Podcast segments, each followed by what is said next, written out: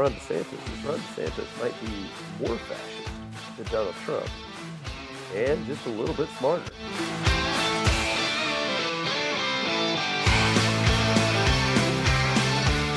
It's not necessarily, oh, we're going to have a civil war here soon, but I'm just saying, if you look at that statistic there, it just shows just because the civil war is, is over doesn't mean that animosity just goes away, or you automatically were like, yeah, we were wrong. Hey, I'm so sorry. Yeah, we were wrong. This is the Snap Hook, where each week Tim Costello and Scott Barzilla help you digest their favorite stories from the world of sports and politics. The, the history books have gotten away with a lot of the bad things that we've done as society because they were non-Christian nations. And just like the dreaded Snap Hook, don't be surprised when we start bringing you over to the left side of the fairway. Back in the good old days, you could have gotten a job doing just about anything if you sat there and said, I have a college degree. But now that's not the case. So we're going to sit there, we're going to bat on these kids. We're going to sit there and say, you're going to owe, you know, thousands of dollars in debt. And in many cases, some of them pay for maybe twenty or thirty thousand dollars they borrow. They might pay two or three hundred thousand dollars in their lifetime with all the compounded interest. Now here are your hackers of the week, Tim Costello and Scott Barzilla. Welcome back into the Snap Hook, another sports edition, our Thursday show. We appreciate everybody joining us. As always, I'm Tim, he's Scott, and we've got a special guest with us here tonight, Shaun Bijani. We appreciate you coming in and joining us. I appreciate you guys having me, man. Always good to talk some ball. Looking forward to it. Yeah, I think uh, Shaun and I met. I'm. This is about 16 years ago. Actually, we were both on the uh, same coaching staff at Mount Carmel High School. Uh, Shaun was the baseball coach. I was the volleyball coach, and well, unfortunately, that school closed. But um, yeah, here we are. So pretty crazy, you know. I was I talk about that all the time. You know, my coaching career. That's when it got started. You know, uh, coaching high school baseball back at my alma mater, man. I don't know what you felt like around that time, 16, 17 years ago, but I was like, I'm never leaving this place. And then the diocese was like, ha, all of you are. uh, well, you know, I had left the year before and it closed, but I remember hearing like just one day, like, you know, everybody shows up at school and all of a sudden they're like, oh, you're going to a job fair. It's like, oh, okay. That's the worst. so, so, Shaun, real quick, I, I know it's everybody's path to to being on air is a little bit different, but I'd, I'd love if we could kind of start before we get into talking Astros and, and some other baseball things of what was that path like for you? You know, I know a, a lot of people – um, tune into to the station that you're on 610 there, but you know they all wish, oh, I could do that, I could do that. Uh, you know, and coming from myself, you know, I, I worked my butt off to get there. I, I interned, I, I worked in minor league baseball, and and here we are, you know, hosted a podcast now. So what, what was it like for you to to make that jump, and, and what did it, it look like to get there and stay? First off, I don't know what you did, but I'm jealous that you just get to say you worked in minor league baseball. Um, I was the broadcaster for uh, for a team for a couple seasons. Then I'm really jealous. Uh, you know, it's it's weird. All right, so try to make this kind of short. Um, when I was in college, I had no idea what I was going to do up until like my junior year when I had to declare a major. And you know, uh, some little old ladies at church, you know, always said, "Boy, you do such a great job reading the readings, and you have a really good voice." And um, when I had to make that decision, I was just like, what can I do where I can do that and stay in sports? And I was like, well, let me let me try TV production because their radio department at U of H didn't exist at the time, unfortunately. Um, so I thought I was going to be on TV, and I majored in broadcast journalism. Got an internship at KPRC Local Two. Got a chance to work with Steve Mark, Randy McIlvoy, Adam Clanton when he was there. Made some great contacts. Got an internship at the radio station at Sports Radio 610 and uh, met some great people there. And it was just kind of like I graduated college and it was like, who's to, you know, bite first? And it was Sports Radio 610 right after my internship. They hired me on. Um, and kind of the rest is history. Um, I thought I was to be in TV. I got a radio job and started excelling at radio. Ended up getting a full time job hosting the night show uh, three years after I'd gotten hired which was great. Uh, did that for about four years. and uh, then I missed coaching. You know, and I really wanted to get back, and you know, paychecks and the time off that was really appealing. And I thought I was going to do that for the rest of my life and do part time radio. And then, you know, life happens. I had to give up coaching uh, within the last year, and now I'm back covering the Texans, Rockets, Astros, you name it, Houston sports, and I'm loving it. And uh, now I'm a dad, so that makes it that much more cooler because my boy's always like, Dad, where are you going? I'm like, well, I'm going to a basketball game. I'm going to a football game. I'm going to a baseball game, whatever it is. And so it's kind of fun to be able to share that with him now. Yeah, I think what's um, and, and, yeah, your journey has been really neat. Uh, uh, for for our listeners who, who may not know, um, you and Brandon Scott are pretty much the Six Ten website. I mean, y'all are, y'all are you know pretty much you know probably ninety percent of what's going on there. So you know, how do you how do you feel?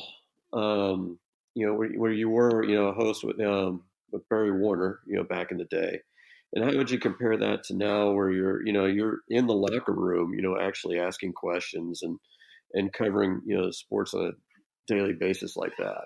Well, when I first started in 2006, um, you know, right after my internship was over, I actually got another internship. So I interned there in the spring and in the fall when I graduated. And so upon my second internship, I got a chance to go into locker rooms and interview guys. Uh, our staff was really, really small at the radio station back then.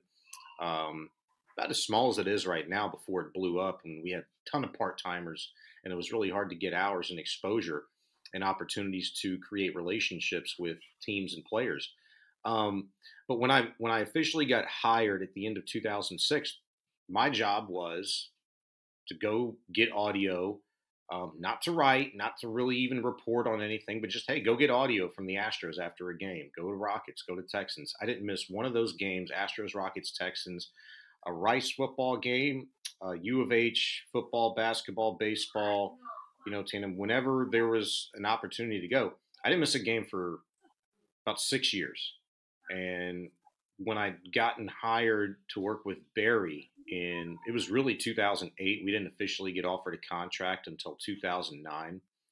Um, that obviously ate into any sport that was going on during the week at night. But it was also my job to do pre and post game Rocket shows. So I didn't miss a Rocket game for a long time. And, you know, it's different hosting a show because that almost naturally takes you out of a locker room, takes you out of opportunities to network and meet and talk with teams and players and such. And unless you're already kind of connected where you can call guys, email guys all the time, like Barry and a lot of other hosts that have been around a lot longer, it's more difficult for me. So getting this opportunity now, I love it. I do miss talking, you know, and sharing my emotions, my raw feelings, you know, on on the radio and having that good back and forth with listeners on a daily basis. But I really enjoy getting a chance to know people, you know, that represent our city, that play for our teams. Um, I hadn't had really an opportunity ever to do that because when I first got the job, I was so young and I didn't know anything. And I was just not starstruck at all by any stretch, really. Um, but I just didn't know how to do it. I learned on the job and it took me a long time to figure things out. So if I knew then what I know now, I mean, who knows? Um, and if our website, if our station was as fully functional and optimizing what we do in terms of Houston sports coverage then as we do now, it'd be it'd be a lot different. So I enjoy what I'm doing now, probably about equally the same. I mean, there's elements that I miss, obviously, being on the radio. Real quick, you you mentioned a show that I I very much remember listening to and um, you know, I, a host that I, I had a chance to intern with at, at, ESPN seven uh, ninety seven five with, with Barry. He had what, what what I feel like could only be described as a very combative style. Um, and I, I still remember sometimes because I worked in the restaurant business and I would catch that show on on on the way home. And what was it like sometimes working with with someone with a personality like that, where you know, I still remember sometimes where I felt like you were you were like flabbergasted on air with some of the things he would say. Um, you know, I, I, don't want to disparage anybody, but when when you would come into work every night, what was it like knowing like I've got to I've got to play my role, you know, and I've got to play it well, but at the same time, like I enjoy what I'm doing. Keep that headset right. Well, there's probably a couple factors there. Uh, one, just Barry uh, alone, you know, he's New York. He's from New York. He's got that uh, brash personality to him, so it's kind of natural. You know, you could look at it as combative. I just, I really looked at it as um, supreme confidence. Um, you know, he he knew what he was about. He knew what he could do. He knew what he could bring um, to the radio station or to anything that he set his mind to. I mean, the guy's written a book now. It's fantastic. Um, I urge people to go check that out. But um, I, I, I never looked at him as, as combative. Just that you know what, I know who I am, and I'm going to let you know it. And it's we we have to have conviction in our opinions. Otherwise, you know, why are people going to listen to us? We have to have the ability to kind of bring in, insightful ideas, thoughts, opinions to the conversation. And if not, why are people going to listen to us? And so I thought he was kind of a natural at that. And it really worked so well for him for what, 40 years in broadcasting, maybe five different decades. So, but I also think too, uh, going to work every day, it was a little bit more challenging starting off because we did this crosstalk, t- you know, segment uh, where we'd go in towards the end of a show and kind of preview our show. And we rarely got to preview our show because it immediately became him and Josh Innes uh, going back and forth at each other. And I just wanted to scoop my eyeballs out because it put Barry in a bad mood a lot of the times to start our show. But then, too, he knew I was young and passionate and I cared about stuff that he didn't care about. And so I would bring that fire some nights, like, hey, we got to talk about this. And he would just look at me like, you're insane. you know, you're so dumb. I'm not spending any time on this with you. And he would do it on purpose without me knowing. And so, really, for about a year and a half, he pushed my buttons without me realizing what he was doing. And I don't know what it took for me to figure that out. But once I did, we had a lot of fun working together and we FaceTime each other pretty regularly. You know, my life is really super crazy right now within the last year.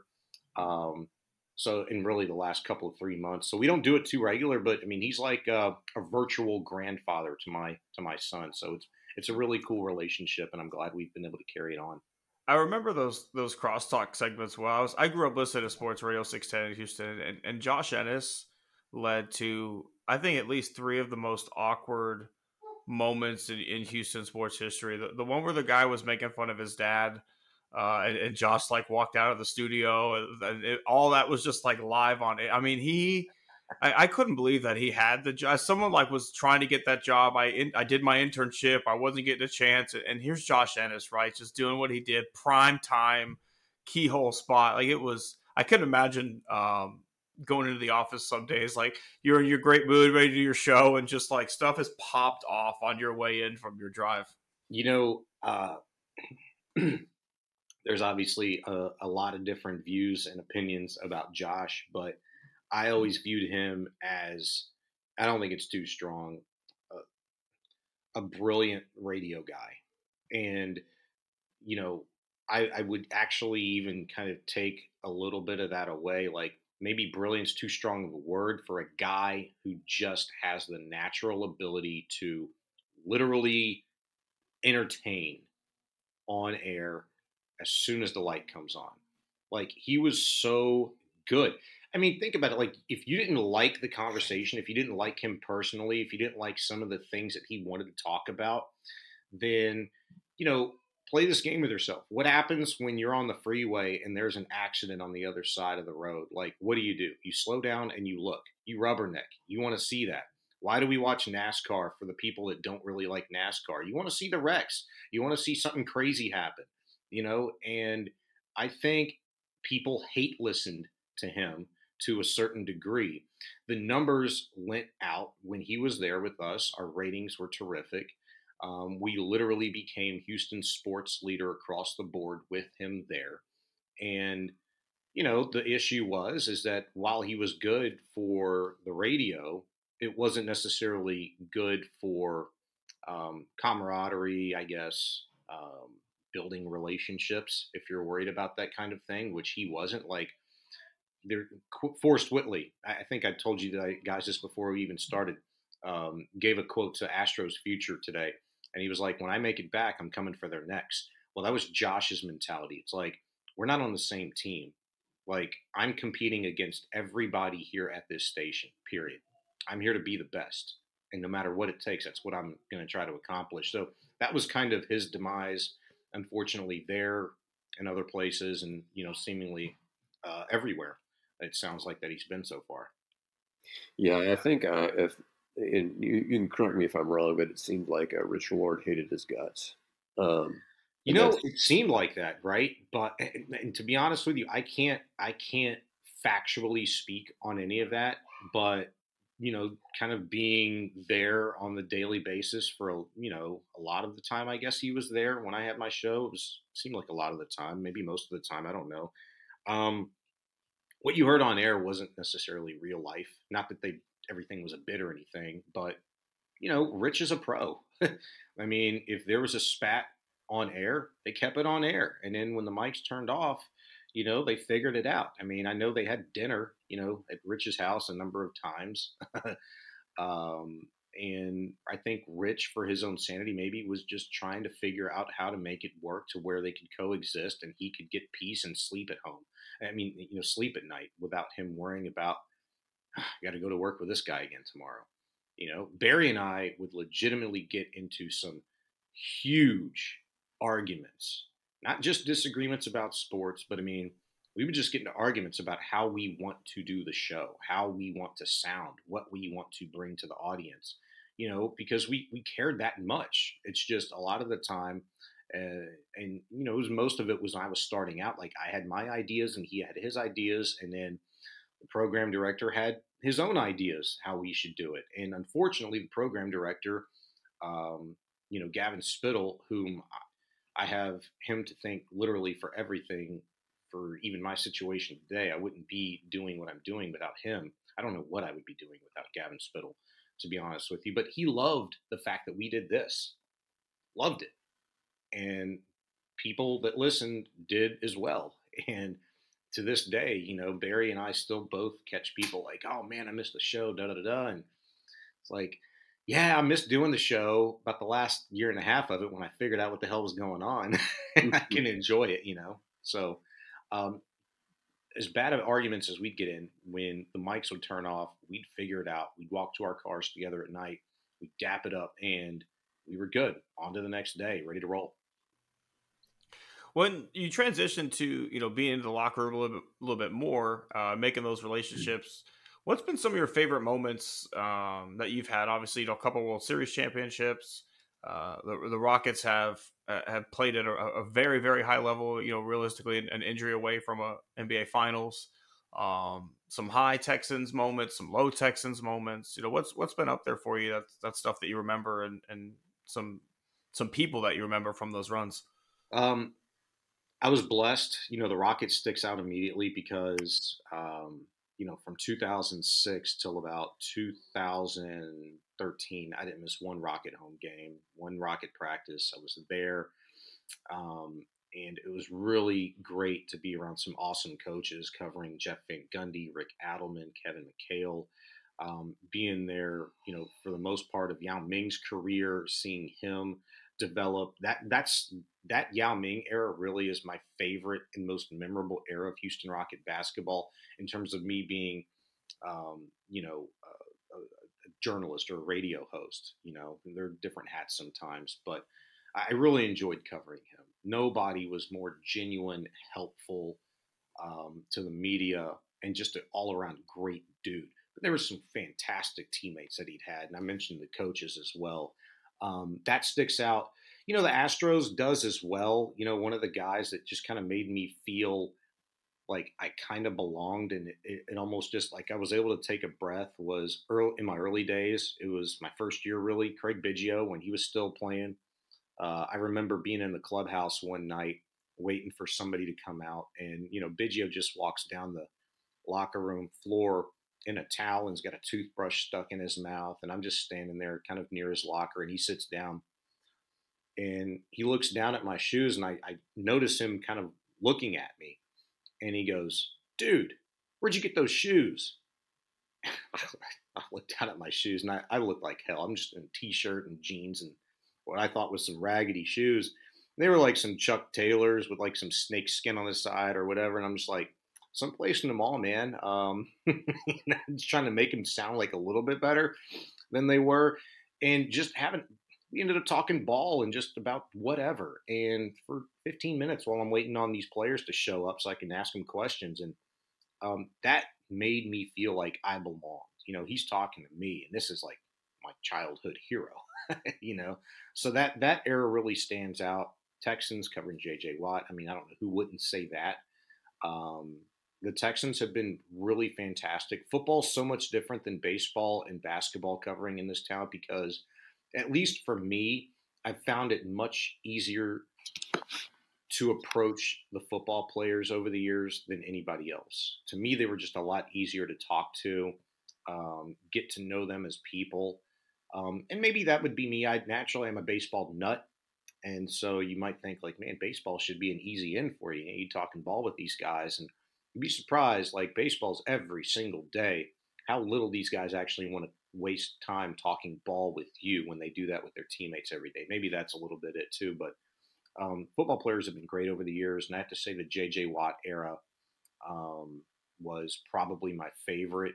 Um, Brian, covering Brian Cushing, DeMeco Ryans had the opportunity to cover him. Jonathan Joseph, Arian Foster, um, Ahman Green, I thought was fantastic once you got to know him. So I mean, there's just so many guys. I, like I said, that's my favorite part of the job now is having that opportunity to go and build a relationship with players every day. Uh, as we kind of transition our conversation a little bit, kind of segue, mm-hmm. I guess, you know, the biggest controversy, you know, since the World Series was, you know, what happened with James Click and then, you know, obviously bringing in Dana Brown a few months later. And I, I don't know, as, as somebody who's probably more inside than we were, um, what was what was your take on you know how that whole situation you know came down? I mean, Click felt like dead man walking for months. Um, you know, that seemed to be the consensus leading up to um, even before the postseason had started. It's just, you know, if, if if they were serious about keeping that guy around, they didn't need postseason success to dictate the future, uh, to dictate his future. That is, and so I think, you know, just kind of reading between the lines, if the Astros and Jim Crane were going to make something happen with him, they would have done it a long time ago um, because that's not something necessarily you want to concern yourself with. You want to have your GM in house um, and his people in house focusing on the job at hand. I mean, they're starting off season work well before the off season actually begins. And it was just odd that, you know, he went to the winter meetings in Vegas, you know, with no deal. And the conversations that he must have had there um, the awkward, you know, like, hey, what's going on? And if you're if you're click, you know, maybe he didn't himself really know what was going on. Maybe he knew all along what what the deal was, and he just kind of had to put a face on. But I don't know. It's just interesting to me for the Astros and Jim Crane to say, hey. Uh, you're probably not going to be here, but go ahead and hit those winter meetings up and use it maybe more so as a uh, you know opportunity to interview for your uh, prospective future job uh, than really helping us out because it seemed like everything that the Astros were going to do, Jim Crane was going to handle. Jeff Bagwell was going to be the face of it. He needed Crane didn't want to be the guy in front of the camera or the microphone, and who was the best guy available for that? Well, Jeff. Well, you know what? That was surprising to me because up until really the last year or so, Jeff would be the last guy I'd want to put in front of a TV camera or a microphone. And I have to say that he did a really mm-hmm. admirable job um, doing what Jim wanted him to do. And Jeff wasn't even comfortable going into the booth and analyzing games over the years. You know, that's something that he kind of grew into. And obviously, I think a lot of it had to do with his personal issues. And thankfully, um, you know, since he's gotten put into the Hall of Fame, he's been able to figure those out. Um, you know, with uh, you know some of the challenges that he's had, obviously, um, and he's doing really well now. And I think the fact that the Astros knew that he was having problems, but could be such an asset, had such a great mind and eye um, and, and respected voice in the game, they needed to put this guy to work. And it was just, it's available if, if, if Jeff wants it. And once Jeff started, you know, doing better personally, I think uh, he stepped into a role that suited him well. I never thought he wanted to be a GM. I don't think he ever does want to be a GM, um, but I think he just wants to help and utilize his baseball knowledge and have a team utilize his baseball knowledge. So um, I thought Dana Brown was the guy all along. Um, he was the perfect fit. They needed somebody with front office experience. You know, you didn't want some newbie coming in and taking over an organization that has been on the run that they had the last six years, that has gone through such a facelift, built from the you know top down and then back up again. You didn't want some newbie coming in. You needed to get a real good baseball guy, somebody that's got a track record. Didn't necessarily have to be a GM before, but somebody that's been around the game and develop, you know, helped evaluate talent and Dana Brown fit that absolutely perfectly. And you want to see a guy too that other people want. And I'm going to mispronounce his name, but uh, it's a Greek name, right? Is it Anthopoulos? I yeah. believe mm-hmm. it is. Yeah. When you when you see a guy like that, so respected, and has such a you know successful track record, when those guys have their guys, whether it be in Toronto, you know where they started, I believe, and uh, I forget their second destination, then end up in Atlanta together, and you see the success success that that minor league system and the pro ball uh, club has had. I want that guy too. I want to talk to him at least. Let, let me take him out to dinner and, and, pick his brain. And I just thought it was a perfect fit. And uh, so long as Dana's happy here and he continues to do a good job, I think this is going to be a really long and healthy relationship uh, between him and the Houston Astros and Jim Crane. I think a lot of the Astros fans, you know, I think myself specifically, one of the frustrations you have with Crane was just the unwillingness it seemed to not Crane with Click rather, but to spend the big money. Right? You have in in consecutive years, you have uh, Springer walk, and everyone goes, okay, we've got to. It was justified as we've got to be able to pay. We got to be able to pay Correa. We've got to let Springer go so we can pay Correa. Well, then it's it's Correa's time and after all the dust settles, you know the Astros weren't even close when it comes to an, an offer for Correa. So it's now we got to save up. You know Verlander's contract's coming up. Well, now Verlander walks too. Yeah, you don't want to spend money like that on, a, on an older guy, but still, like three straight years, you lose three straight stars because you know a GM was not able to uh, negotiate an extension before it got too expensive to do so, and then at that point, you're you're bidding against the open market uh, I think with with Dana specifically, you look at his the the Braves' history of getting their stars signed early.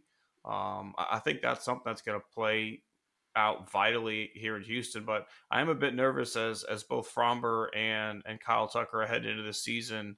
Um, you know, still not signed on extensions, and from everything we've seen, you, you look at the, the the way that Kyle was swinging the bat in the World Baseball Classic. You know, his exit velo was as high as it always is. You take away the shift that you know all signs point to Kyle Tucker having a fantastic year. You know, barring something freaky, that mm-hmm. number is just going to keep going up. So I, I, am a little bit worried in, in, terms of you know every year how much can you withstand loss wise of, of, losing great players every single year. But um, you know we we do have uh, some good some good people in charge of it, and and and hopefully with Dana's extension of uh, uh, pardon me, his history of building those extensions out, you know, I, I do see some hope there.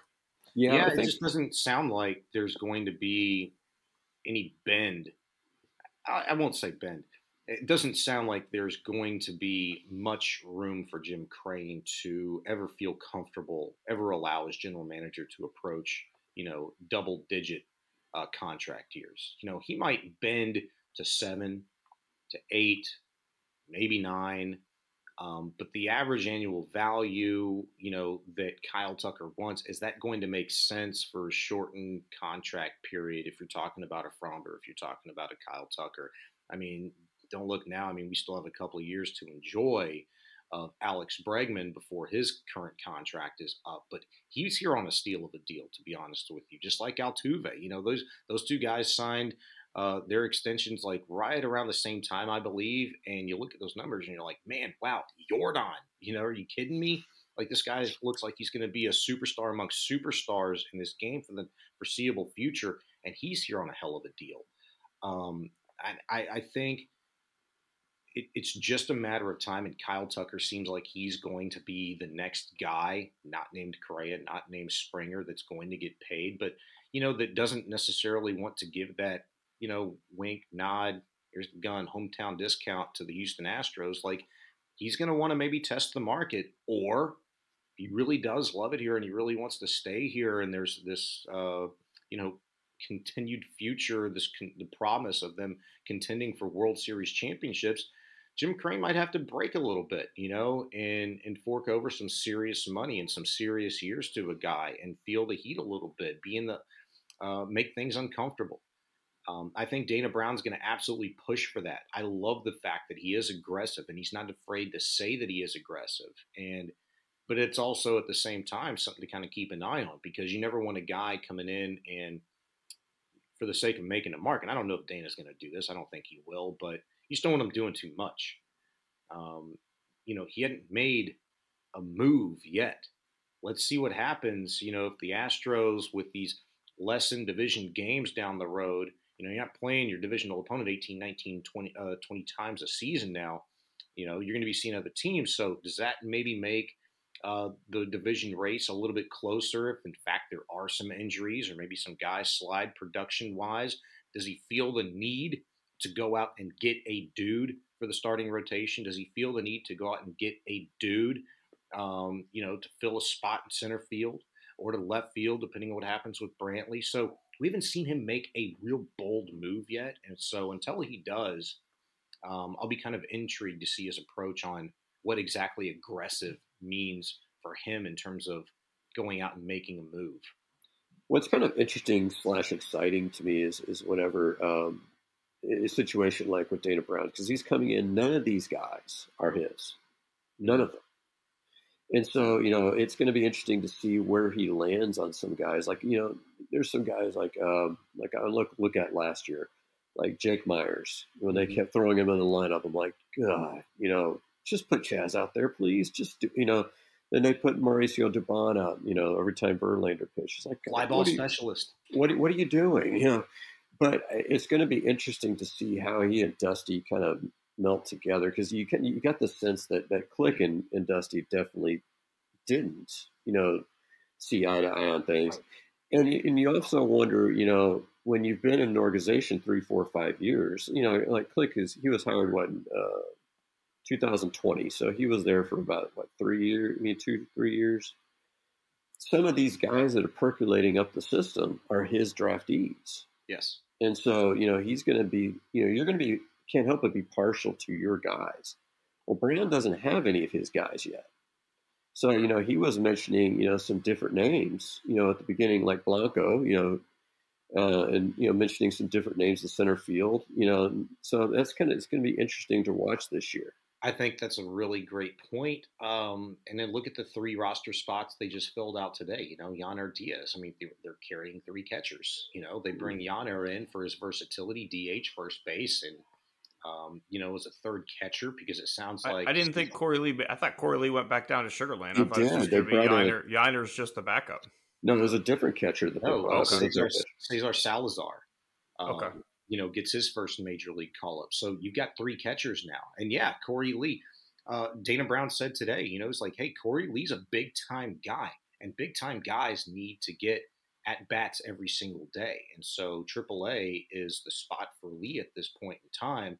What does that say about Salazar? Well, Brown said, you know, Salazar, he fits the role of backup catcher perfectly for what, um, you know, the Astros need. If you're Salazar, hey, you're just happy to make the big club, and now you're here to contribute in any way you possibly can. You know, every fifth day you get an opportunity to get some ABs and handle a pitcher. But um, I, I think that's an interesting point, Scott. Um, I, I was going to say, you know, Corey Julks, you know, Mhm. Coog, he makes this uh, makes the roster. Um, and who, who was the other guy? It was Diaz. It was Julks and Martinez, Seth Martinez. Seth Martinez made it. But there was another uh, position player. Um, my mind's Oh, going blank right now. I have to check my Twitter. Um, but Brown even said it upon taking the job.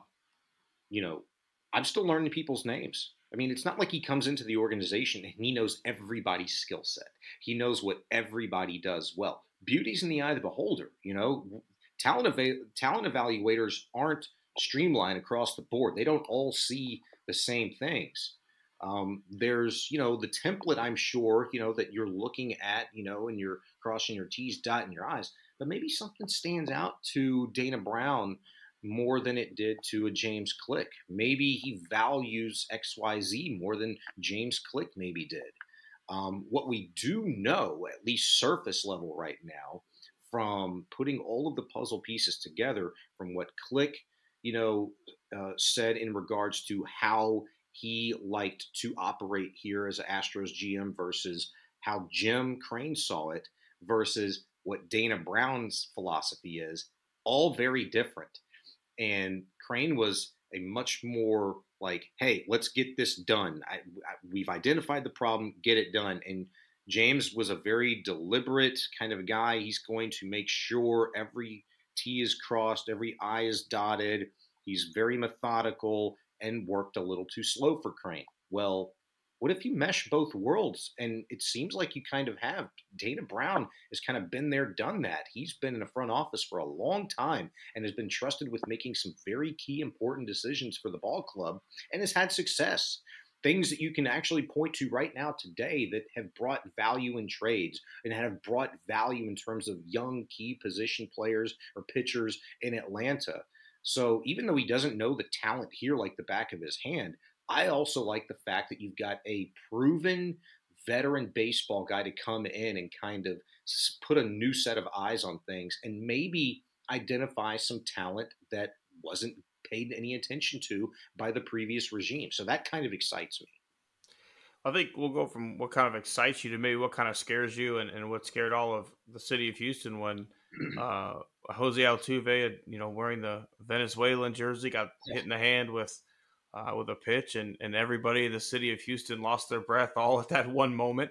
Um, you know, the roster comes out today, and it looks like it's going to be a, a, combination of, of Hensley and Dubon uh, mm-hmm. to start the season, taking over that second base spot. How how confident are you in those two guys? I, I think I'm a little more confident personally in Hensley, but it seems so far Dusty for whatever reason, just like he did last year, Dusty loves Dubon, uh, and, and he's been getting a lot of the, the playing time at second base in spring training. Um, you know, how short a lease does Dubon have, in your opinion? And and do you think that this is one of those guys where, where Dana Brown says, I need to go get a good super utility player? Uh, this could be my first move. And because with everyone being DFA'd here in the next few days, you know, even a guy like Tony Kemp, I, I, feel like he could come in and, and be a good fit if, if he was available. Yeah, I mean that's going to be interesting, right? Um, you know, I I think you know Dubon. I wanted to see more of him. I wanted to see more of David Hensley. Um, I don't get overly carried away with you know being scared that Altuve is going to miss you know at least the first couple of months, and I say at least because things have to go well. You know, he's got to heal. He's got to be swinging the bat well. His body's got to feel well. Um, you know, he's not just sitting back at the couch, you know, just waiting for his bone to grow back together, you know, on his thumb. I mean, he's working out and he's doing as much as he possibly can.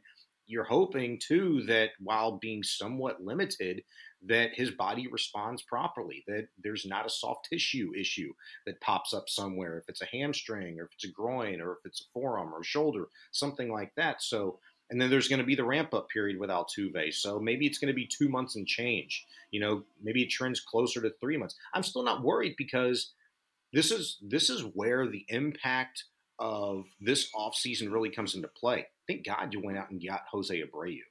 And I know the popular opinion, at least it seems nationally, is that hey, everybody watch out. Look for this steep decline in Jose Abreu. I mean, I don't know if you guys have taken a look at the Vegas over under odds on his home runs or RBI totals, but I mean, he's only failed to eclipse those numbers twice, three times in his career on the RBI front and twice on the home run front. I think it's like 22 and a half or an 82 and a half are his home run and RBI totals. Are you freaking kidding me? This dude's going to mash. If he's healthy, the guy's going to absolutely mash. That makes me feel good. Take Altuve out of it, and you stack this lineup, you're still sitting pretty darn good one through seven, no matter how how you slice it. And the fact that you know you can sprinkle in a Hensley in there, um, and you you called up Julks, You've got Yainer Diaz. You know maybe their best hitting catcher since I don't know fill in the blank. Can you guys help me with that? When's the last time? Mitch, Mitch Meluskey. I was going to say Mitch Meluskey as well. You got me there. Mitch Meluskey, you know, I could see that. Maybe go J.R. Towles that for one game. One game, yeah. Seven RBIs. Franchise record for RBIs, you know, in a game.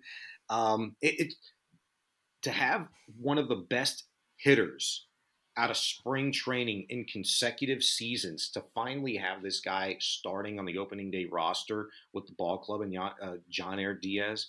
Um, I think it's huge. I think it's well deserved. Great move, you know, by Dana Brown, Dusty Baker, um, the whole staff there. For those reasons, I'm not so worried about Jose Altuve's absence. Um, but when you start compounding them with, okay, Altuve's banged up.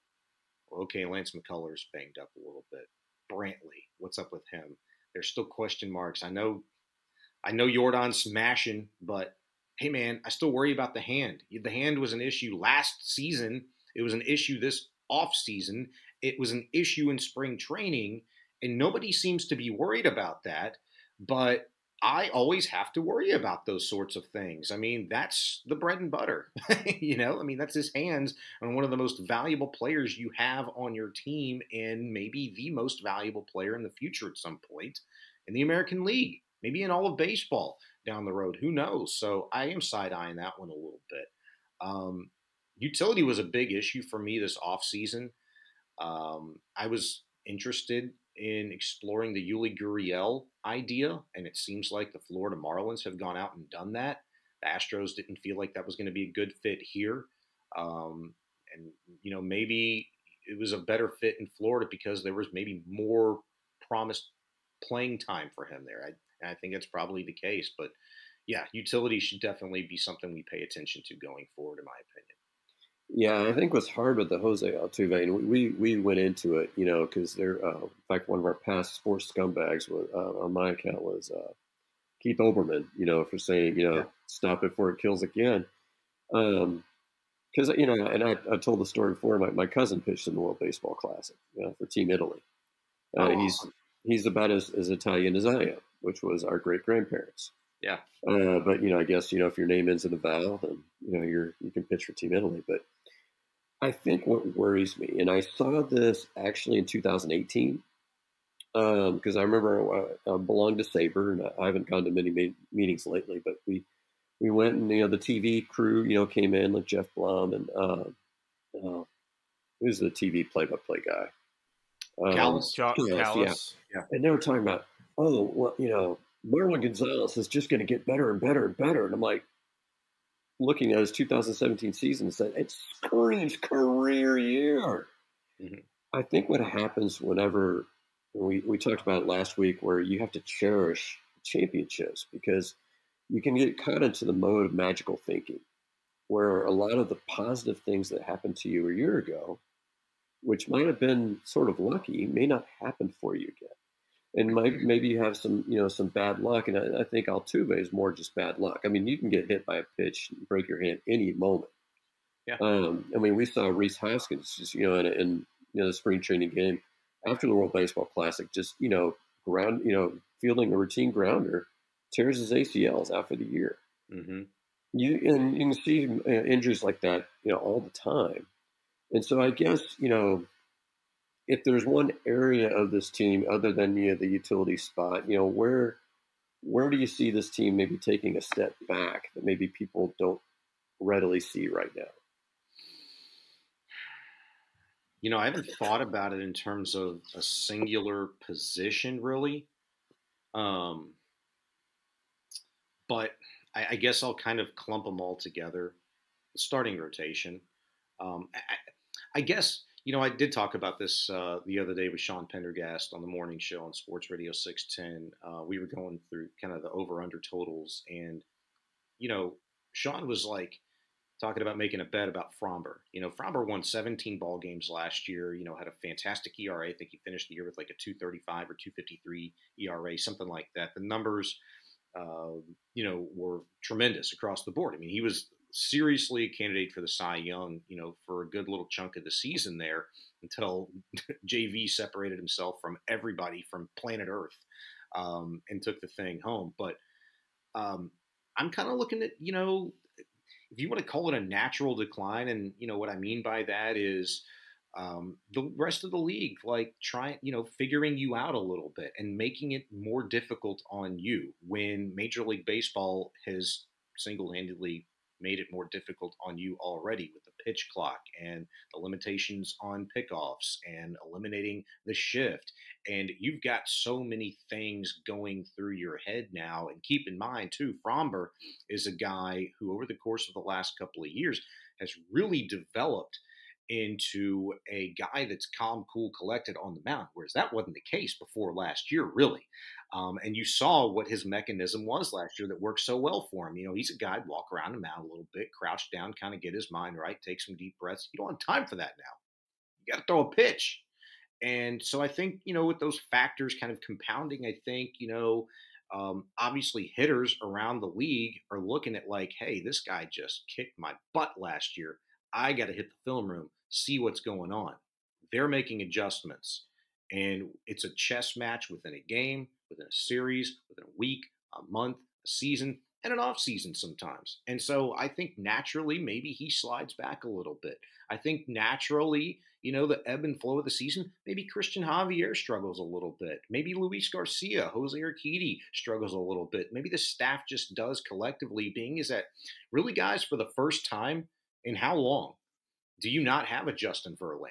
Do you not have a Gerrit Cole? Do you not have a Zack Greinke, a Dallas Keuchel?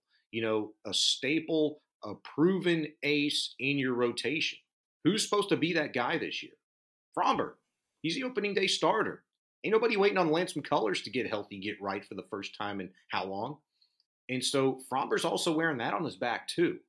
And, you know, I hope he responds and I hope he doubles down on the type of season that he had last year. I think he's certainly that talented, but he is human and adjustments. That's, that's baseball. That's the game. And uh, you see who makes more of them and who adjusts to them uh, better than the opponent. And so I think from that, from, from that realm, you know, just the starting staff alone kind of is what I'm looking at as maybe to see a little bit of regression because they were phenomenal. I mean, they were one of the best I had ever seen in my lifetime last year.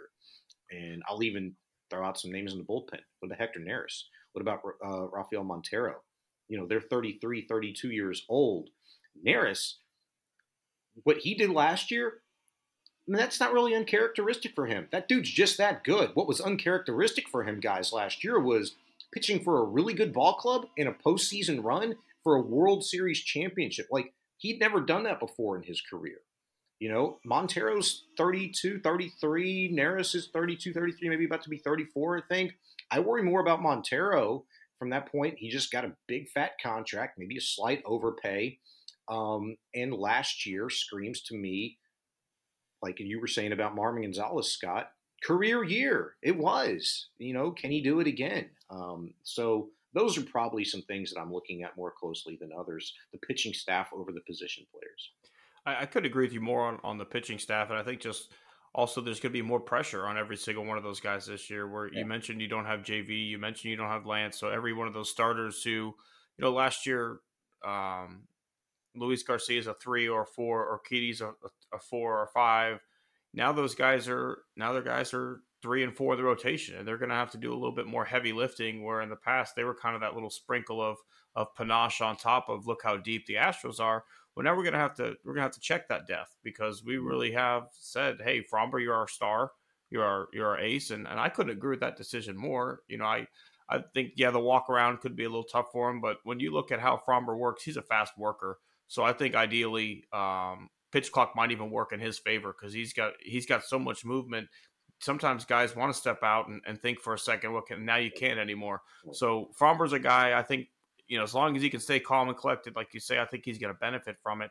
Um, but you you mentioned a couple names of the bullpen that I think are real nerve wracking for what they're going to come back with. I think I think another guy, you know, Dusty even lost faith in him down the stretch of the playoff. Ryne Stanek. Yeah, you know, why? Why? Yeah, he, I asked that question the other day. I, what, what do you think it was? Because to my knowledge, I haven't heard a reason as to why Stanek was not utilized as he was in the regular season and the postseason, certainly the World Series. I've, I've read a couple articles on, on how he had the, the flukiest, you know, sub two ERA in baseball. A lot of a lot of balls hit right at guys. A lot of uh, you know things that went in his favor. But I think he's a guy who's gotten better every single year. He's been in our system too. So I, think Stanek's on a natural progression. Do I think he's as dominant 100% as he was last year? No, but I do think he can continue to give you good to great seventh and eighth innings, and I think he's a guy that you know he maybe he did have a career year, but I don't think his his floor is that far from from where he was last year. Yeah, I think what's weird with him is that he um, he gives up a lot of base runners because uh, he walks a ton of guys. But you know he he has the stuff. I mean, he's throwing hundred gas. You know, you can get through. You know, as long as you can throw strikes. But I think what, what, what, he's probably looking at is you know maybe regression to the mean of thinking, okay, eventually all these base runners are going to catch up with him. And you know maybe it happens this year. I don't know, but you know, or maybe he's still good. You know, in the playoffs too, you don't want to put those extra base runners on. That's well, that probably had a lot to do with what Dusty was thinking as well. Well, no, but these are little moves that you know Click made, and that might be it too. You know, maybe he's just thinking this is a Click guy. I don't like Click guys. You know, because you mentioned you know, Diaz. You know, he comes over with, with Maton. You know, for Myles Straw, and you know everybody at the time was thinking, why are we making this move? Well, it turns out, you know, you probably like this move a whole lot right now. Mm-hmm. You know, especially if Diaz hits well. Um, the one I want to see probably more so in the guy that really came through in the playoffs is Abreu. I think he um, he really showed showed himself. You know, he he has plus plus stuff. Yes, I, I was just going to say, and you know, Tim, I'm glad you brought up Stanek because that's a guy that we talked about the other day as well as Abreu. You know, I think Abreu is an ascending player. I think Stanek is an ascending player and Montero at his age, you know, as, as I'm listening to you guys talk, I started thinking about the argument that I just made too, you know, about like, hey, is this a career year, you know, given the age and the money and what's being asked of them when we're talking about Neris. Um, you know, what have the Astros really kind of become known for over the course of the last five, six years of this stretch? You know, going from Brent Strom and now, uh, you know, I forget the Astros pitching coach's name um, right now. Is it Josh Josh Wilson, something like that?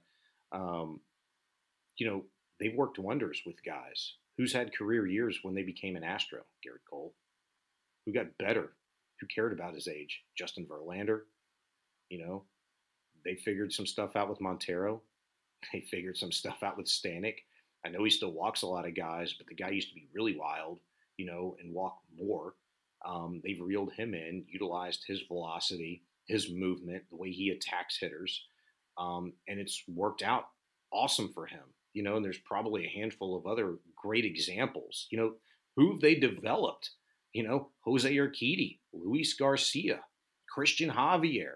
You know, these guys, nondescript guys, nobody that's in the you know top ten of you know the 50th uh, best prospects in the organization. It was like, no, these guys weren't that. They weren't like, oh man, like Forrest Whitley or Mark Appel, like, man, we're waiting on these guys to get up at the big ball club. It's like, whoa, who's this cat?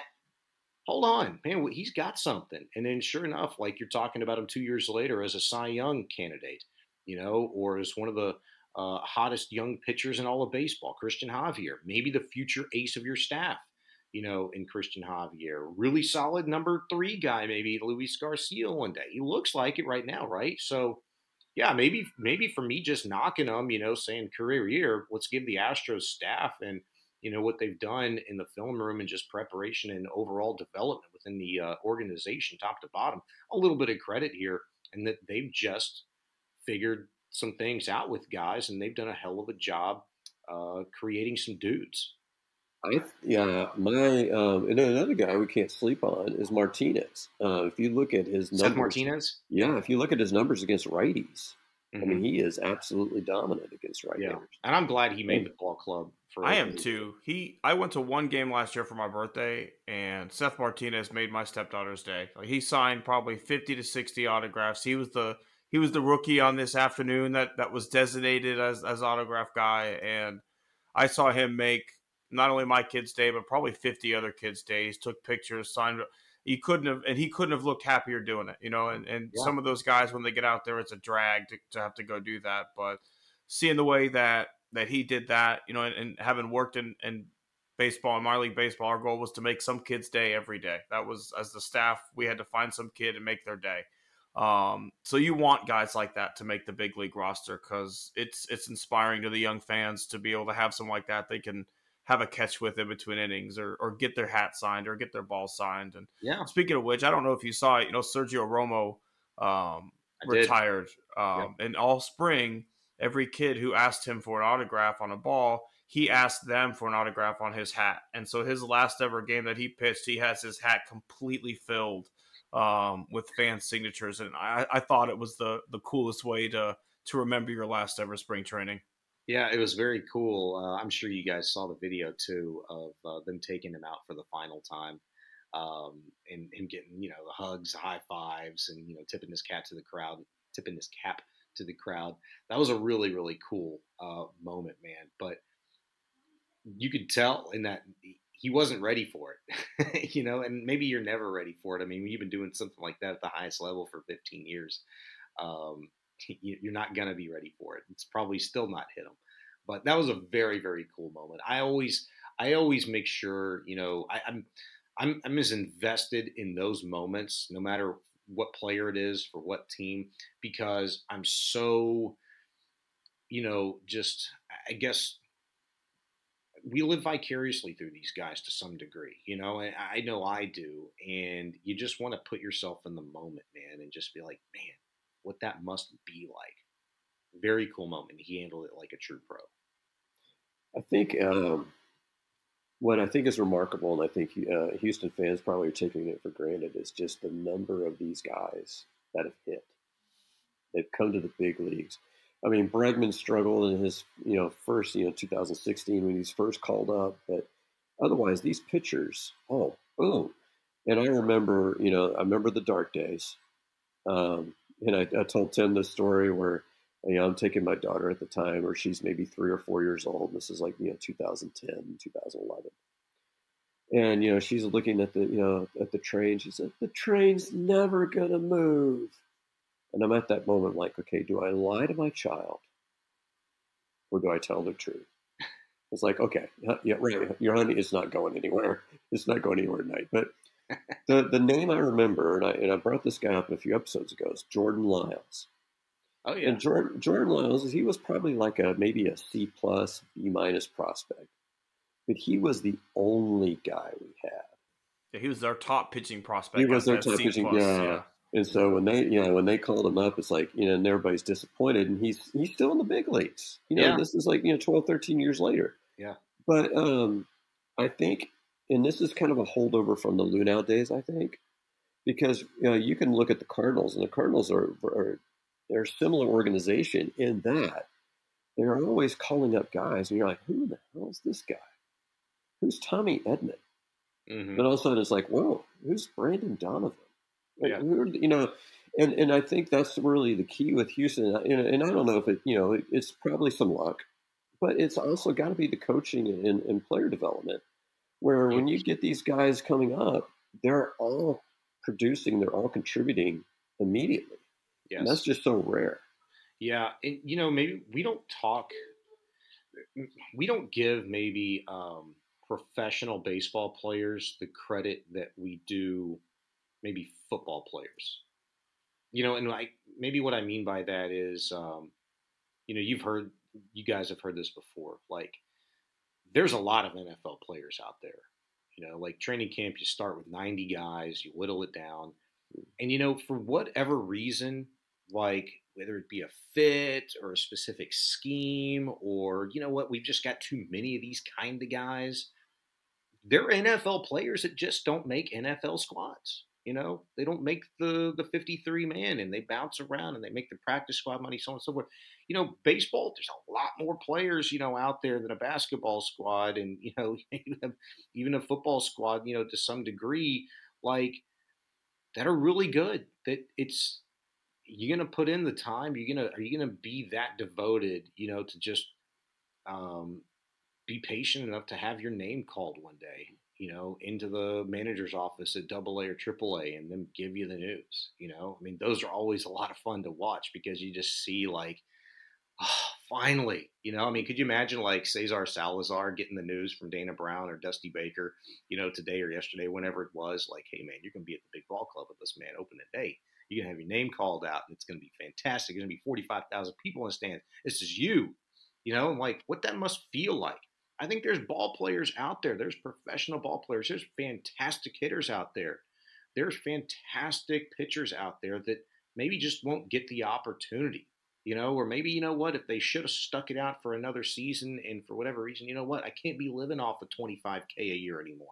I, I, I can't be riding these buses. I got a family, you know, I got to buy a house and I got to get married and life happens. And they make that decision where you stick it out, you never know. Maybe your dream would have came through. It just wasn't meant to be, you know, at that point in time. It wasn't meant for you. So I, I think the ability for organizations to have the patience in some guys, to have the belief in yourself that, you know what, it may not be a popular approach or it may be viewed as being a little bit too analytically driven it seems to have lent itself out to a world of success for teams like the Astros, for teams like the Cardinals, and um, you know I know there's a lot of other examples out there too. The Pirates have kind of been like that, you know, to some degree. It's like, man, who the heck is this guy, you know? And the Pirates just routinely stink, but guy might be a dude for somebody else down the road because all they do is move their good players. They don't want to pay them.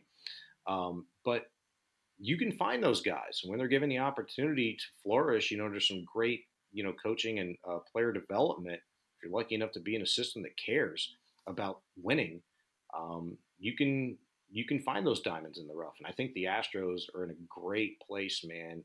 I laugh every time I hear, man, you know what? This farm system is really struggling. It's not what it used to be. Well, they moved some pieces to to get some dudes in here, like a Gerrit Cole, like a Justin Verlander. Sometimes you got to do that, but when you've got the faith in your guys to develop, you don't always need to be drafted in the top 10. You don't always need to have a, a top 10 farm system because I don't care how many top 100 prospects you got. If a dude can play, a dude can play.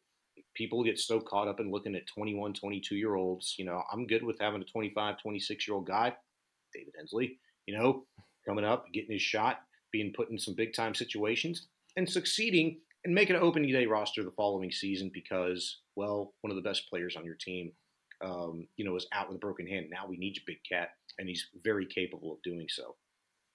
You mentioned good times, and, and obviously we're celebrating a great time on on opening day, and and doing the ring ceremony and the and the and the banner unveiling. And I don't know if you remember back to opening day 2018 when they did the the banner unveiling for the, open. Yeah, I was there. Yeah and everything. It got stuck, and they had to have the guy go up there with the with the Lower leaf blower. The I, I don't know about you, but I'm, I'm hoping for a little smoother uh, unveiling this time. I'm, I'm, sure now they had a little practice and.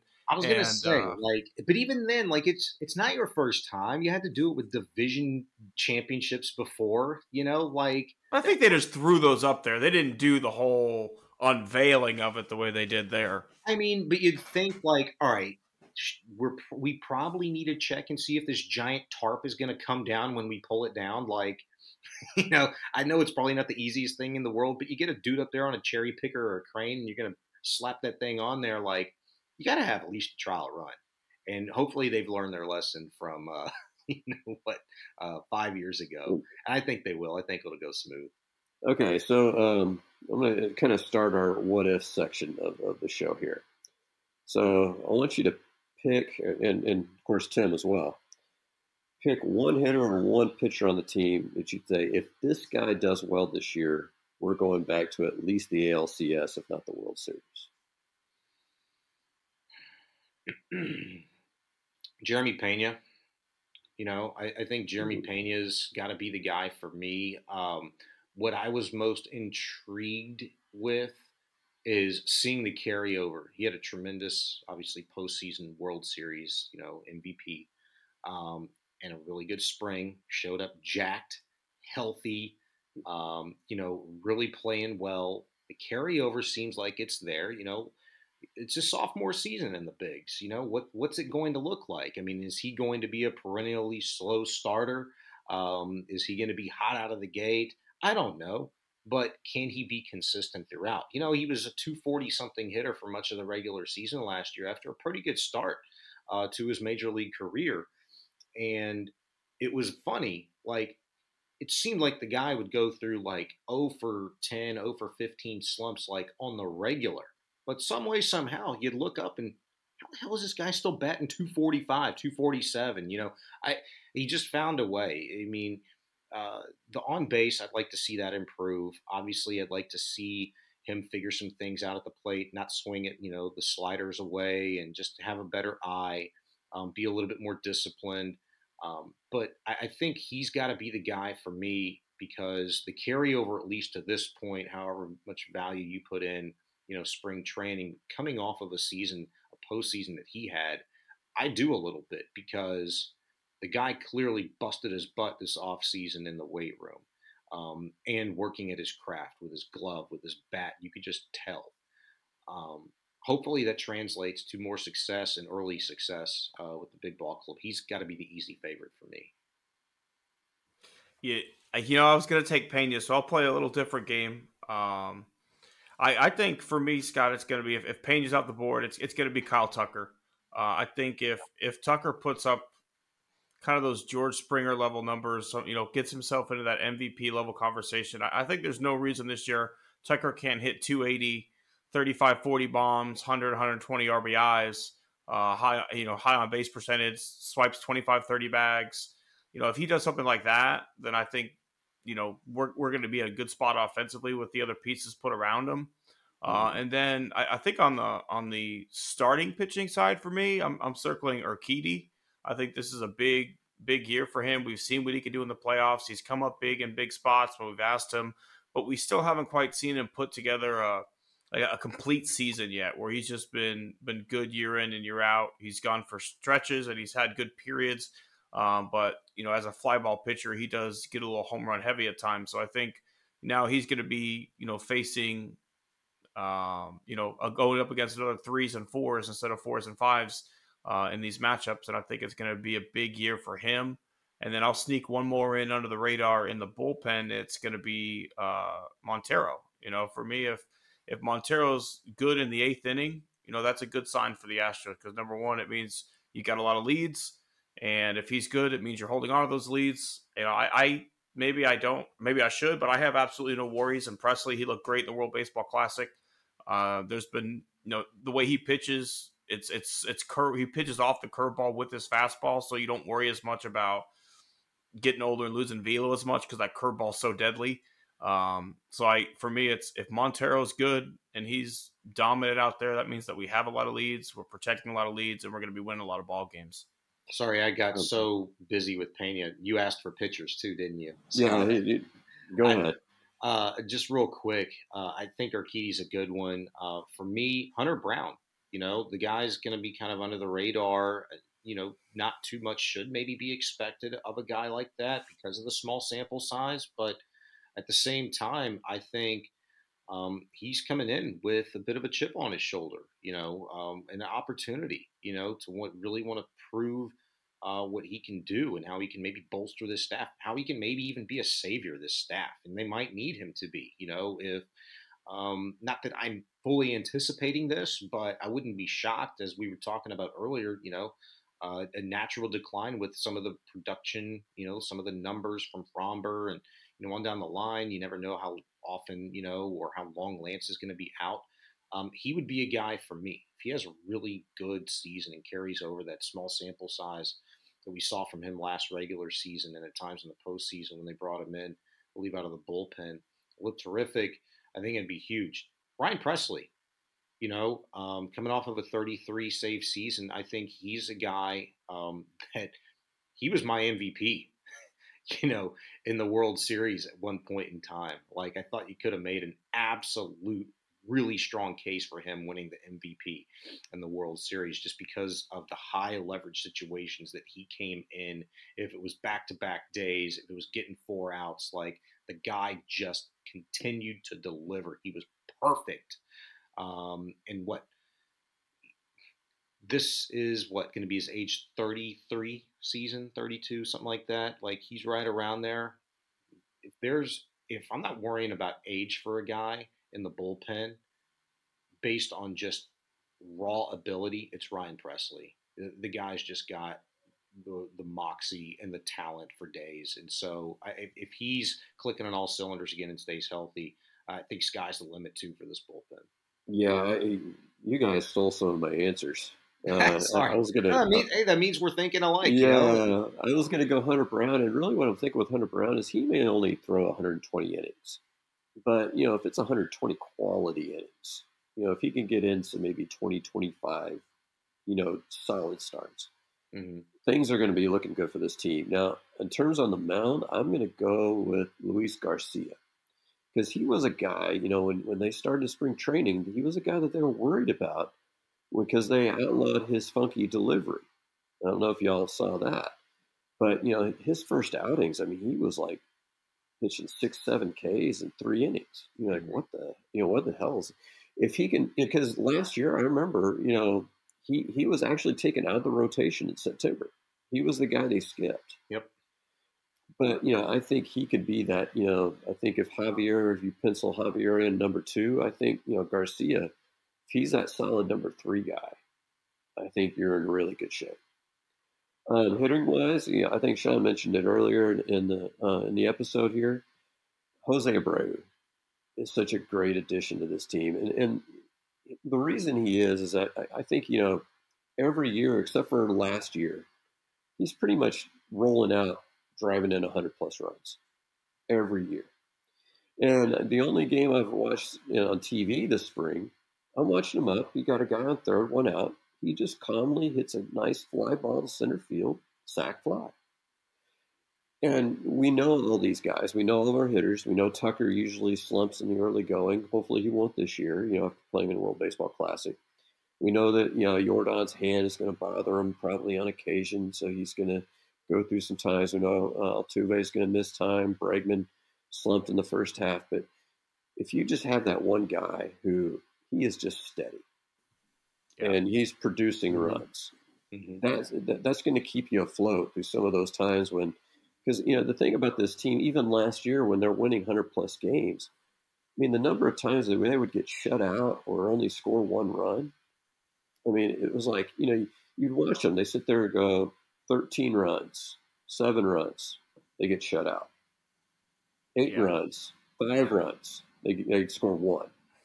They need you know they need some guys that will just keep things going. You know so hopefully those one run games turn into maybe three or four run games where you maybe can squeak it out with you know really good pitching.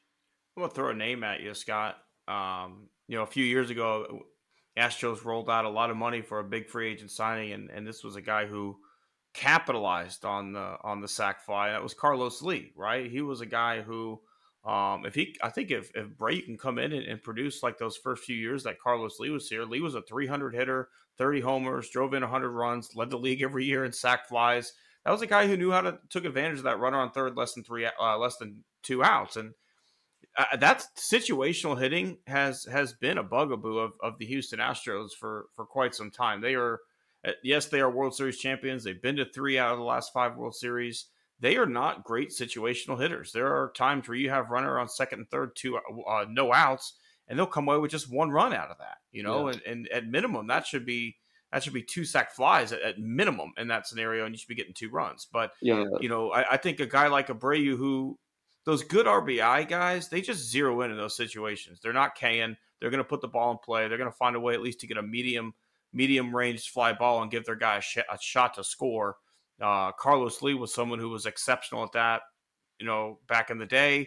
Unfortunately, you know, his time ran into the the time period where the Astros sucked, and we didn't appreciate him at the end. Um, but he really was one of the best just producers of runs. And if if Abreu can replicate that, just give me 280, 290, and just just take advantage of your opportunities. I think you're right, Scott, because um, you know playing with the White Sox, he didn't have as many opportunities. He still drove in 100 runs. So now you're going to have a lineup that's going to give you a ton of guys on base theoretically. And if you just have that one guy who is a good situational hitter in this lineup, it, it could be night and day. yeah and what carlos lee What's funny about him is that you know everybody hated him I was just going to say. like because but he averaged 100 R, 100 rbis in his first five years of a six year deal with the astros and Yeah. if you look at those long term deals like we are talking about those double digit years if you're good in five out of six year seasons damn, that's a win. Yeah. And and I think that's the problem when you see guys that are get so highly paid, is everybody thinks, okay, now they're a superstar. It's like, no, it's the same guy. You just paid him more. That's it. Mm-hmm. Um, and I think you know, it, and Abreu is going to be the same. Abreu is not, you know, Lou Gehrig. Uh, he, he's not, you know, Albert Pujols. He is a very good baseball player who now is being very highly paid, uh, and so that that's kind of the difference. And what disappointed me, like the one thing I wish we had gotten one more hitter. Of course, I'm I'm a lover of offense. Like, and I don't know where you where that would have happened. You know, maybe is it Willson Contreras? I, I don't think I'd give him that many years for a catcher. Um, you know, is it like an Andrew Benintendi in left field instead of Brantley? You know, because you would have a healthy left fielder now, Mm. maybe. But you know, it would have been nice to have like one more hitter because I can, you know, I was kind of foreseeing, you know, how things are going to shake out. That you know, like Jordan's going to miss time, and we know now, you know, Altuve is going to miss time, and, and so it would have given you that more of a cushion. But that's where I, yeah, I definitely like the, the Abreu signing was was definitely I think one of the more underrated ones in all of baseball. Yeah, um, from a value sense too, though. you know, uh, just look at the market and what what uh, age is a factor, obviously, for Abreu, but you know, average annual value, um, what it's become in Major League Baseball. I think uh, at the end of the season, maybe even before that, I mean, when people start seeing this guy mashing and you know, I think the national pundits are going to be wrong on his decline this year. It's probably an easy one too because they just saw a guy in Yuli Gurriel who won the batting title two years ago become a 240 hitter the very next season, and you know at times couldn't hit the broadside of a barn, but when then was so huge for the Astros in the postseason and the World Series, obviously. Um, so maybe it's they're kind of going off of that too. But people are going to be talking about uh, maybe as a as you say under the radar uh, you know, signing by the Astros in the offseason, I think it's absolutely pivotal uh, because if you weren't going to bring Yuli back, um, you needed to make a, you know, quote unquote big splash, if you will, and you couldn't have done much better um, positionally than, than a guy like Jose Abreu. Okay, I'm going to go one more fun question. I asked Tim this one in an earlier episode. He never gave me an answer.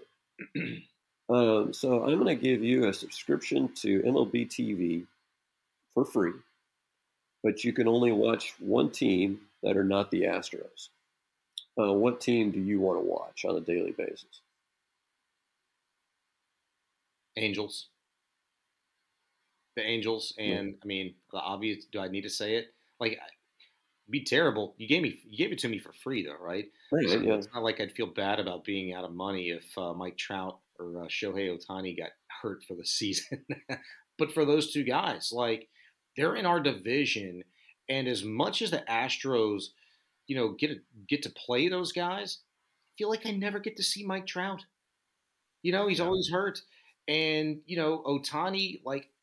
I, I want to see him more than you know 15 to 19 games like this guy's absolutely phenomenal i mean i'm all about it um, i think he's one of the coolest major leaguers there are in the game right now i think he's one of the coolest major leaguers that I can remember, you know, um, you know, since I've been covering the sport, but I'd have to go back to, to guy that I enjoyed watching more, even as a kid. I mean, Shohei Ohtani is is it, man. I mean, that that would be an easy one for me.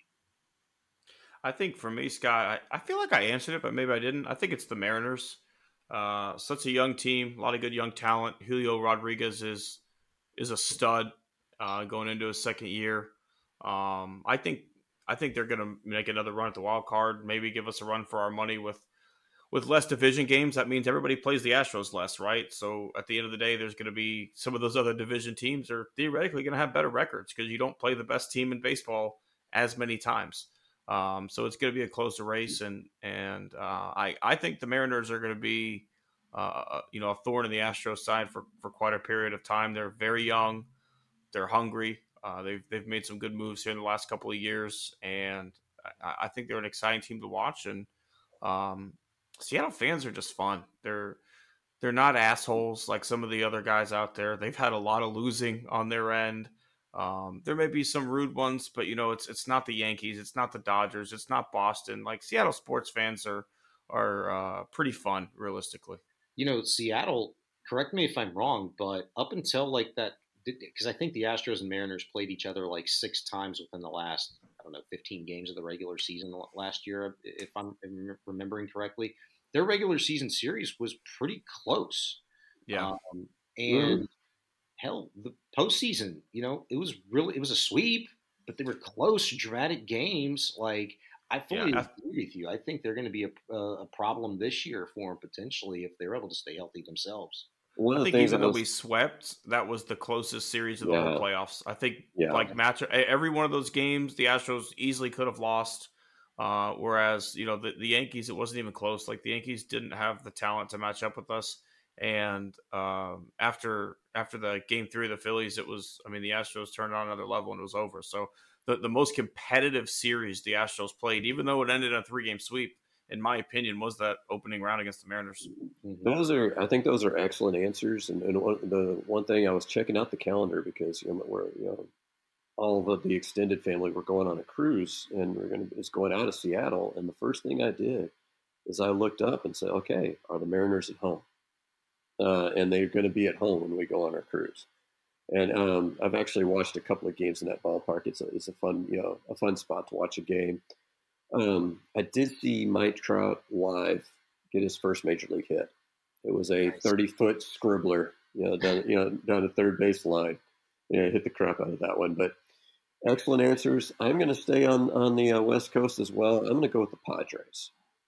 Um, I think uh, Fernando Tatis, once he gets off of you know suspension, is is just a fun guy to watch. Um, Juan Soto, I know he's you know he might have 300 walks this year, you know, seemingly, and it's all he he really does. But that I mean that general manager Preller, he just he just he is balls to the wall.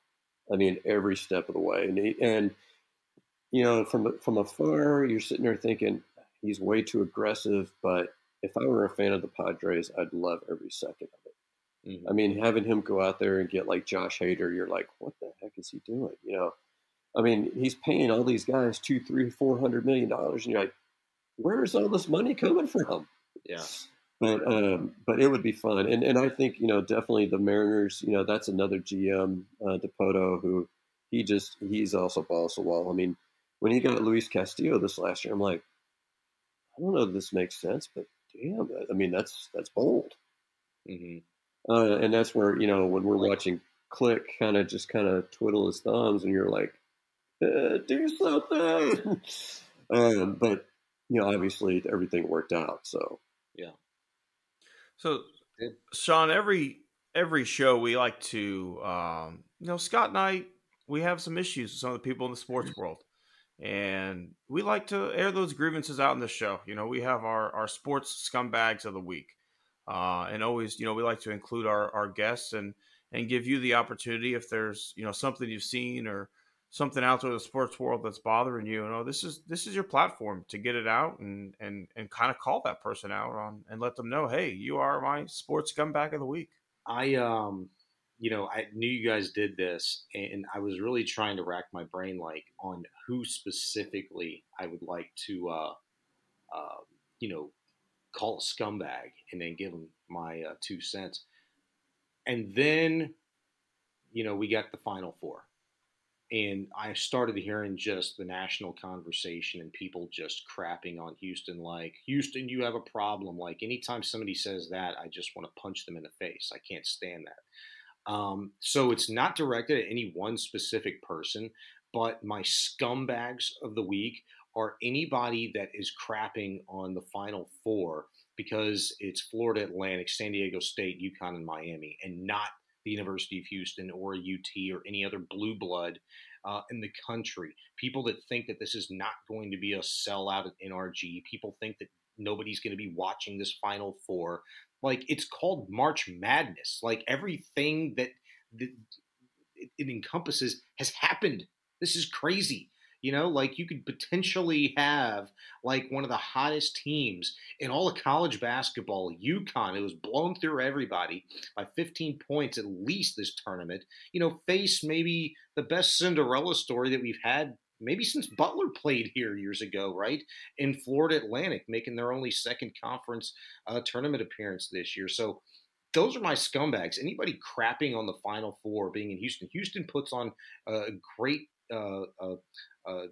you know, productions. If it's Super Bowl, if it's the World Series, there's a reason we've had the Final Four here so many times over the course of the last, you know, decade plus. It's because we do a badass job of it. So um, that that those are my scumbags. Anybody crapping on the Final Four being in Houston. Love it. Absolutely love it. Uh, you're right. It's called March Madness. You got the madness. How can you uh, how can you complain about it? Scott, what about you? What are you uh, upset about this well, week? I am going to go with the Cleveland Browns. And here's why.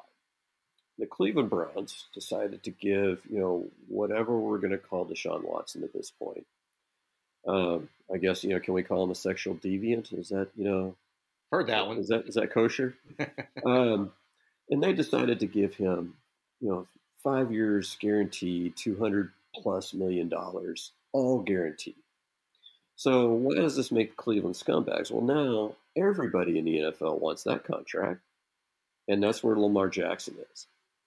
And you know, I feel bad for Lamar Jackson. You know, he probably should get his own agent. You know, he should have done mm-hmm. that a long time ago. But I understand it from his perspective. He's a former MVP. He could say he's won one playoff game. Deshaun Watson's won one playoff game. So I can get it. I can, I can understand him sitting there saying, I should get paid more than that guy. From his standpoint, that makes sense. Except from the NFL standpoint, from all 31 of the other teams, that doesn't make sense. But because of Deshaun Watson's contract, I mean, we're now in this situation where, you know, he's demanded a trade nobody seems to be offering him anything, at least you know concrete. And you know, is he going to be stuck playing in Baltimore? Is he going to go back, you know, with his tail beneath his legs? Okay, I'm going to accept the tender for one year. Um, I mean, that's what it kind of looks like it, it might end up being, and and that's because Cleveland stupidly gave this guy, you know, a, a guaranteed contract when he was already under contract for three more seasons. They didn't have to give him any more money, but they did because they were desperate to get him there. Uh, and so, and they've ruined it for everybody. I mean, I think if you were to ask the other 31 owners in the NFL, they would all call Cleveland the, their scumbags of the week, definitely. I like it. It's bold. I like it. Just, I mean, Lamar's in a tough spot. You're right. I don't think I don't think he's going to get that contract, and he he can either pull the Le'Veon Bell and, and not play this year, or he can uh, go back, play one more year, and, and, then go wherever he wants. I think I think there's plenty of teams in the NFL that would give him that contract by itself if they didn't have to trade two first round draft picks with it as well. But when you've got to trade and pay, it's he's nobody's worth that realistically. I'm sorry, like I don't know how. I don't know how the Texans pulled that off with Deshaun Watson or how Deshaun Watson got that contract after the haul that they got, but no one is worth two first round draft picks and a five year guarantee deal if you're looking to find your quarterback of the future. Because how do you surround that guy with talent? I'm, t- I'm tight on cap now because I just paid you a huge number and I don't have any first round draft picks. You'll get somebody on a rookie deal. I'm really passionate about you know the topic that you were just talking about, Scott. You know the Browns, Watson, and Jackson, um, and it's really all encompassing because I think Jackson is you know phenomenal. You know anybody trying to destroy his game for the sake of you know making an argument that he doesn't deserve um, you know fully guaranteed contract or at least most of it as so long as he gets his AAV um, I think is ridiculous. But you know the Browns are stupid as you, they didn't have to give him that money but and it's not like teams are crawling you know hand over fist like ah, let us give you this money. We're going to make it all guaranteed. No the Browns are the ones that did it. I don't know why they did it but they did it. And it's market value is about more than just one guy. You know, if you want to know your true worth, I mean, yeah, I'm sure he's gotten advice from agents. You know, Laremy Tunsil's been representing himself for a long time, and he just got paid, you know, record money again, you know, for left tackle, highest paid in history. But he's not doing it all by himself. He's consulting guys that are in the know, you know, whoever this, you know, uh, agent is that's not really an agent but that advises players like maybe lamar's talked to him maybe lamar's talking to real agents people that can really give him advice but if he is then he should take it because market value doesn't just come down to what Deshaun Watson got paid. It's what Kyler Murray's gotten paid. It's what Patrick Mahomes has gotten paid. It's what, you know, Aaron Rodgers is getting paid right now. It is all of that encompassing. That's the market versus how old are you? What have you done before in the past? What does your future look like? You know, have you been healthy? For him, Lamar, the last two seasons since his MVP year? No, he hasn't. And so he might want gobs of money guaranteed but it's also about the timing of the market. And look at what's happening in the NFL with free agency. It's not just the Texans handing out one and two year deals to guys.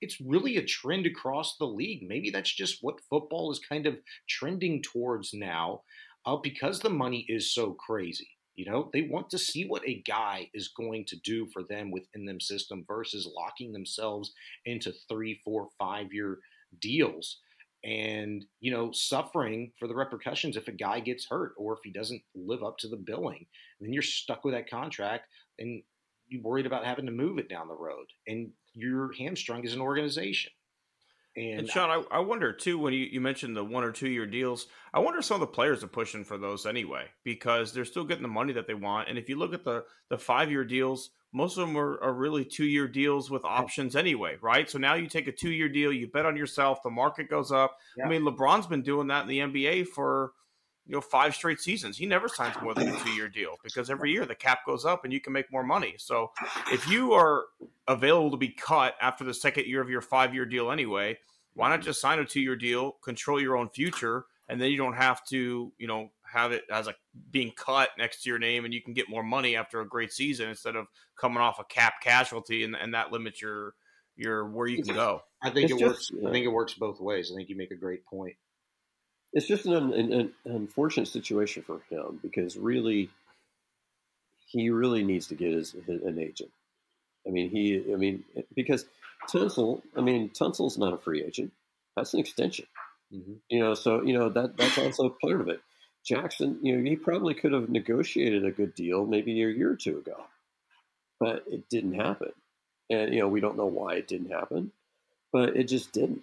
And and I think you know he's he's worth you know the the money that you're mentioning all those quarterbacks. You know, if you throw them all into a bucket, he's worth you know pretty much around what those guys are making, like you know a Dak Prescott or um, you know, maybe you know, Tom Brady never made that much money, but you know, those guys that are making in the 40 million, 45 million dollar range, he's he's that kind of guy. Mm-hmm. But he he shouldn't be getting because I don't think you can give anybody, especially somebody that plays the game the way he does, five years, 220 or 240 million, all guaranteed. That's nuts. Mm-hmm. Yeah. And, it's tough too because the market gets screwed up with you know Daniel Jones comes in, he gets thirty five million dollars a year. So of course Lamar's going to say if if Daniel Jones is getting 35, I'm I'm at least 10 year 10 million a year better than Daniel Jones. I want my bag, you know, and it all the numbers dictate in Lamar's favor, right? Like as far as per year, maybe you don't want to guarantee it the whole time, but the the AAV, you're right. Those numbers dictate in his favor. There's no reason he shouldn't get it. It's it's the fact that the the two draft picks associated it with it, pardon me, are, are, what's really really holding it up. Yeah, there's right. a, there's a lot of factors, you know, at play, but you, you you have not every team is willing, obviously, you know, to give. Um, you know whether you're proven or not. I mean, the Giants. I mean, that reeks of desperation, and you know we'll see how that works out for them. You know, the deal with Daniel Jones, but not every organization is in a position to you know fork over that kind of money, and they don't have the owners that you know you know, when you're an owner of an NFL team, you know you're making money and you know the market's going up. You're making more money. You're going to have to pay more money out. But there's also a lot of owners and ownership groups that probably aren't willing, um, you know, to hamstring their organization. There's probably a little bit of uh, fear, you know, in the operating, you know, day to day philosophy that they have. So you whittle that down. You know, it goes from 32 teams, maybe split in half right away to 16 teams versus, all right, well, how many of those 16 teams that have the funds to pay this guy this amount of money actually want to risk that much draft capital and um, that don't already have a quarterback in house or that couldn't get one that's serviceable, you know, um, in for much cheaper, given the amount of talent they have. I mean, it's such a such a formula, such a philosophy. But then too, I don't want to deal with this guy because I've heard bad things about you know how he is in these meetings, and I don't like the fact that he's representing himself, and I don't like the fact that he's been hurt to uh, the last two years, and I don't like the fact that uh, you know, he only seems to thrive with this kind of receiver. That means I'm going to have to go out and spend more money and get this guy, that guy, and the other guy. It's going to cost me a ton of money, and I'm giving this guy so much money guaranteed. All of these are factors. All of these got to be conversations and considerations when you're looking at a guy like that. I think Tim, we uh, need to let you have your scumbag here. Uh, much like Shaun, mine's going to be a collection of of people. Um, so last week, golf uh, announced the need to look into bifurcation. And for those of you who don't know what that is, that is when there's going to be, uh, much like in baseball, two different sets of equipment for the pros and for the amateurs. In baseball, pros use wood bats. No one else uses wood bats. Everybody else is metal.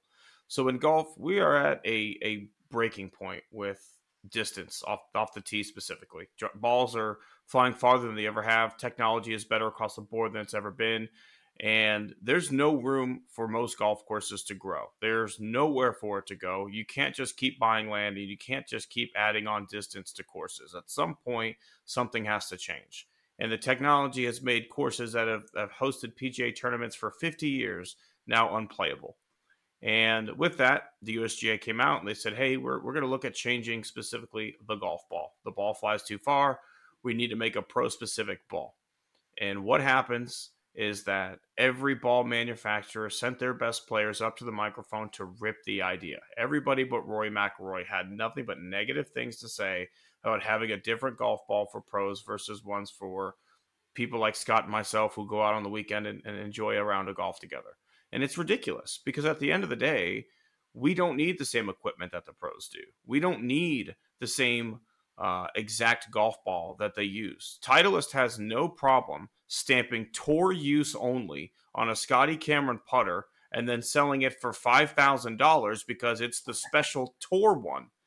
But they have a problem with having special tour specific golf balls. I mean, it's an absolute travesty to think that you know, there's no reason to rein in a little bit of the distance because golf was golf was played with 14 clubs. You know, you should be using a variety of your clubs. And if you can't hit them all because, you know, you're just so used to hitting the ball so far and you hit mid irons and low irons into everything, well, you know what? You're a professional golfer and it's time to grind and it's time to practice and it's time to get better. And I get it. There's a lot of change happening in the game of golf right now. But at the end of the day, um, you know, we shouldn't be having a course like Augusta National have to add thousands of yards to that golf course over the last 10 years because people are just hitting the ball so far. And, you know, it's it's it's crazy to think that people like you know, people like myself, I, I carry a 1.6 handicap. You can look me up on the USGA website, you'll see it. It's not going to affect me one bit. I I have I'm still going to buy the same Pro Vs. I'm still going to buy Kirkland Sigs when I'm when I'm running low on cash. But either way, it's not going to affect me. So I, why do I have an opinion on it, and why do everyone run to Twitter and freak out because there's going to be bifurcation? We're still going to buy the same new clubs. You when you make there's specific clubs made for hackers out there. There's ones that have offset to affect a slice. They make regular flex shafts. They make senior flex shafts. Tours aren't play. Tour pros don't play those shafts. Tour pros don't use that stuff. No one. Tour pros don't use the hybrid irons that old men need to get up and down the fairway. They already make stuff specific for the amateur, and people need to stop freaking out over the idea that they're going to make a golf ball that flies 320 instead of 350. That's also, you know, what's funny is as a kid, I remember hearing that there was an island that had its own course and you know it was a very very small island, so they didn't have the real estate, you know, to make a normal 18, you know, you know, whole golf course 7,000 yards. So it ended up being 5,000 yards, or you know, something like that. And so what they did is you had to uh, play with like a 60 compression golf ball. And, and as everybody knows, you know, golf balls come you usually, unless you're playing like a women's ball, it's like a 90 or 100, right? And if you're really, really good, you play the 100. If you're, you're kind of a regular hacker like I am, you know, you play a 90. but you know, this these things have been done, you know, before, and and of course the USGA needs to do some other things too. Well, you know, if you can't make the course longer, make it tighter.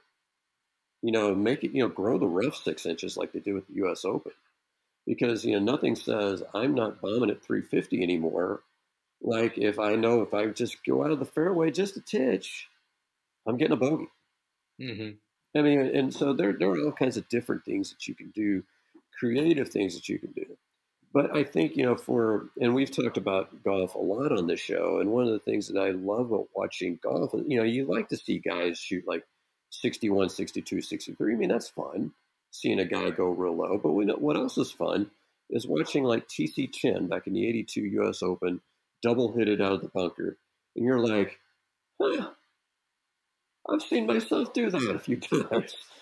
Mm-hmm. These guys struggle too. Thank God. Yeah. But, and that's you know that's the fun part you know for for people who play golf fairly often is when you see guys struggle when you see guys you know particularly you know on these greens like at augusta with you know with the masters here in a in a couple of weeks i mean there's going to be some three and four putts on those greens and it's like thank god somebody else does it yeah uh, i i think you made a really good point uh, tim I, I love it and also I'm, I'm jealous on you this fact that you're such a good golfer i'm i'm not there yet I got close one one point in time, but uh, not there yet at one handicap. Really impressive. Uh, but the point you made about like, hey, you know, look, they're hitting you know these great drives and then these shorter irons into the green and wedges into the green a lot of the time. If you're Bryson DeChambeau and you hit your pitching wedge just ridiculously long ways, like I do my seven iron, um, yeah, I'd like to see like these golfers um, show it off a little bit. You know, I want to see more uh, four or five iron shots a little bit. I think that would add something to the game. It's more intriguing than see a guy just lace a drive 350 and then up and in with a lob wedge, and you know you nail your putt. Um, I, I want to see more thinking. I want to see you know more clubs used, and there's only so much a golf course can do. I mean that costs a lot of money as well. But I mean I think you know bringing in a different golf ball, I think that's the initial reaction. But I think I don't know how long this has really been discussed or uh, kind of been out there, but I kind of get it. It's the natural reaction. Like this is going to cost us money. People aren't going to buy these clubs, you know, with the regularity, and they're not going to buy the newest technology when there's this, that, or the other golf ball out there that's you know limiting what you can do. Um, I think that's the initial reaction, but I fully agree with you. People are always going to be in the market for these things. They always want what the tour pros have or get the closest thing to it. And it's just a cash cow business. It's something that, um, you know, isn't going anywhere. It's just going to continue to thrive. It's just another product out there. And to me, it's a nothing deal, really, at the end of the day. Um, you know, for for the average hack like me, or even a one handicapper like you, we're always going to want the best. Yeah, I think you know what's going to end up happening is I think it's going to be the same thing that's, that's happening probably in baseball that happened in basketball. Uh, you happened in football. You know, when you have the play clock, how long should the play clock be? Well, they settled on 40 seconds. You know, in football, uh, they settled on 24 in the NBA. You know, they used to, yeah, college used to be what 45 seconds, I think, way back in the day, and they they found out that that was way too long.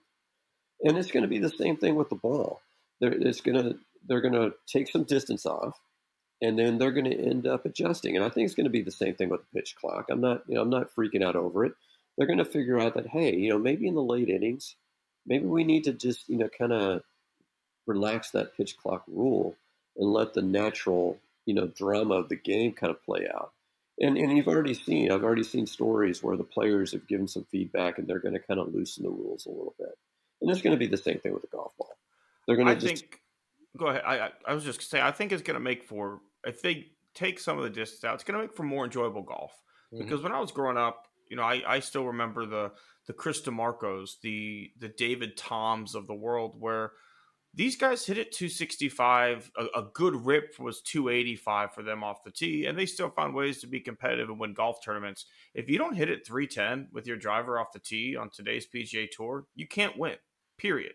Like you don't have a, a, good driver of the golf ball isn't it? someone who hits a 310, it's 350. So it, we're just going to get more creative shots. We're going to get better golf for TV Uh, and I think we're going to get more fluid leaderboards too, because there's if, if you're hitting more long irons into Augusta greens coming down the stretch, there's there's a three by three landing area on that green where you can have a flat putt. Otherwise, you've got something crazy mm-hmm. bending.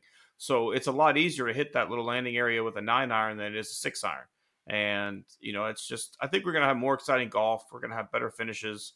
Um, you know, I think it's maybe not as much like the pitch like Scott, but maybe more like baseball what they play with the ball, right? Like they're constantly yeah. toying with yes. with the ball to see how it's going to fly, what's best. They'll, they'll find something that works. And I mean, obviously, this is America. We're a capitalist country, and those companies are going to do what they can to protect their investment because it is. There's no way to get that money back, essentially, right? If you have to make a, a pro specific ball, um, there's no amount of marketing. You you know you're just making that only for the pros, and it's the same thing with wood bats in baseball. Though you know you're not you're not making any money back on on bat sponsorships because at the end of the day, people aren't buying wood bats, and if they are, they're adults playing a wood bat rec rec league or one kid who has that one wood bat that he warms up with. It's it's it's a it's a net loss for the company to be able to gain access to them with their other products, and they know that. Golf knows that, but they're just trying not to have to spend that money. Well, and it's not it's not even going to affect it. Even if I accidentally got a pro ball, it's not going to affect my game any. You don't compress it enough to where you yeah, ever notice ex- the difference. Exactly. I, I can't. You know, I racked up my shoulder years ago. I used to, you know, Tim and I both played high school golf, and um, I mean, I used to be a pretty damn good golfer, but I'm not there anymore. I mean, I can't. I just can't get the club at speed. And so, if you give me that pro ball, I'm going to hit it the same 200 yards that I hit my driver now. And so, I mean, I think for most hackers, it's not going to, you know, even if they accidentally got a tour ball, it's not going to make a big difference. It's not like they're suddenly going to hit it only 150 yards. And and so I think what we're going to see is, you know, and, I, and, you're mentioning some names. I remember guys like Corey Pavin, uh, Mike Reid. Mike Reid, they used to call radar. He could only hit it like 240 off the tee, but you know, on a 400 yard par four, I mean, he was sticking an iron within two feet of the hole. Um, but you know, of course, when they started making holes 450, 470, 480, he couldn't compete anymore. Um, but yeah, they're gonna they're gonna figure it out. They're gonna figure out that maybe you know if the average distance goes down to 270, and they might figure, okay, wait a minute, that's that's that's we did too much. So we dial it back up. Maybe we go 280, 290. You know, they'll figure it out. They'll adjust, just like you said with the baseball uh, they'll do the same thing. I mean, they'll they'll figure things out. There'll be a sweet spot. It'll be fine. If they're if they're going to make them change golf balls, though, don't waste more money on developing a pro tour golf ball. Like they should be playing with what I play with, the recycled golf balls from Academy or Target. Okay, like they exist already. Just everybody gets a Maxfli noodle. That's what you're playing with. You know, like well, you know, you know, Leslie Nielsen, he came up with this great quote. He says the difference between a one dollar ball and a three dollar ball is two dollars. like that's the truth.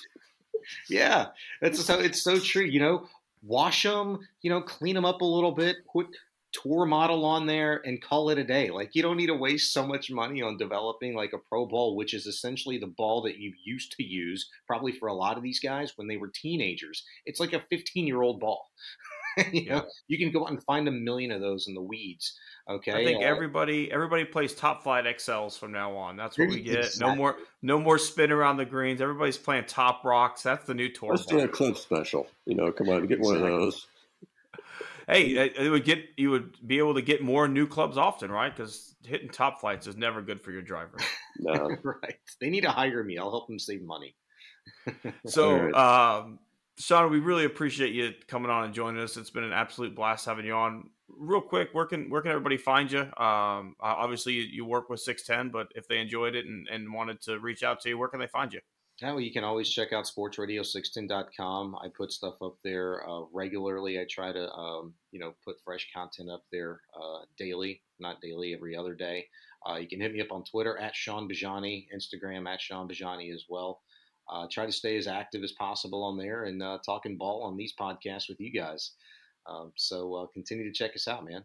I know you. Do you have your own podcast, or, or at least I've seen you on podcast? Yeah, I uh, host Houston Sports Talk with Robert Land. Uh, we do a show on um, Mondays and Thursdays. It was Tuesdays and Thursdays. Now it's Mondays and Thursdays. We did uh, Cougar basketball post game shows during the tournament. We always do a Texans post game show during football season. We'll be doing some uh, baseball shows. Um, you know, probably some post game shows live after some of the bigger, more marquee series during the regular season. But um, yeah, uh, you can catch us out at least uh, catch us a couple of times a week uh, Talking Ball. They're usually 30, 45 minute podcasts. We have the day's uh, top stories and uh, all the hot topics for our teams in town. Awesome. All right, Tim, how about you? Where are we, where are we finding you? Hey, as always, Tim underscore Costello uh, 10 on Twitter. And if you haven't already, please be sure to like and uh, follow our Facebook page, The Snap Hook. Um, always enjoy having some interaction with our listeners there. And um, again, we do post our, our tweets of the week, and uh, as you saw last week, our candid camera shot of of uh, Scott mid stretch, mid podcast. Not exactly his best not angle, the finest, but not the finest moment. No, but when you're live, that's what you get. That's the live in the moment. Tim figured out how to take a screenshot on his PC, and that's what you get. um, and as for myself, uh, you can find me at Barzilla uh, on, on Twitter. Um, I'm also, you know, pretty active writer with Battle Red blog. Uh, do uh, a couple of weekly. There's I had Shaun on with uh, my five questions uh, feature, which I'm, you know, kind of running out of running out of Houston radio people, unfortunately, for the draft. But we'll keep it going as long as we can. I'll be yeah, we uh, we uh, we did get confirmation. We'll have uh, pretty big Astros guest joining us here coming up soon. So everybody stay tuned. Uh, we'll keep everybody informed on the, the Facebook page, but uh, let's just say one of the one of the voices of the Astros uh, is going to be joining us here soon. So we're very excited for that. Uh, this episode coming out Thursday morning, going to be uh, my golf league night. Hopefully, I can represent the the snap hook well. It, it didn't go so well last week, but uh, you know I owe it to the listeners to to bring home a W one of these weeks and I was swinging it pretty good with the first tee kids today. So Scott, I'm, I'm hoping this week is the week that I I bring home a little snap hook glory. Yeah, watch out for those sandbaggers. No, they're they're out there. but hey, we appreciate everyone who joined us. Shaun, again, thank you so much for uh, taking the time to join us tonight. It was it was fantastic to uh, pick your brain a little bit and, and take a take a trip down memory lane. Some of those some of those names you dropped, especially from the Rockets time period with Yao. Yeah. Um, I, I, I still fondly remember coming home and, and watching every one of those games and uh, was such a huge Luis Scola guy. You know, those those teams were so fun oh, to watch. So, so we appreciate you sharing that. Appreciate you guys having me, man. We'll do it again. Uh, we absolutely will. We'll be sure to have you back on. But that's going to be it for today. We appreciate everybody who joined us today, made us a part of their day, uh, and continues to join the Snap Hook movement as we grow this podcast. But that's going to be it here. Uh, we look forward to having you back on again for our next sports episode where we're going to have another big guest. But thank you so much to everyone who listened, and we'll see you next time on the Snap Hook. You for tuning into the Snap Hook and making Scott and I a part of your week.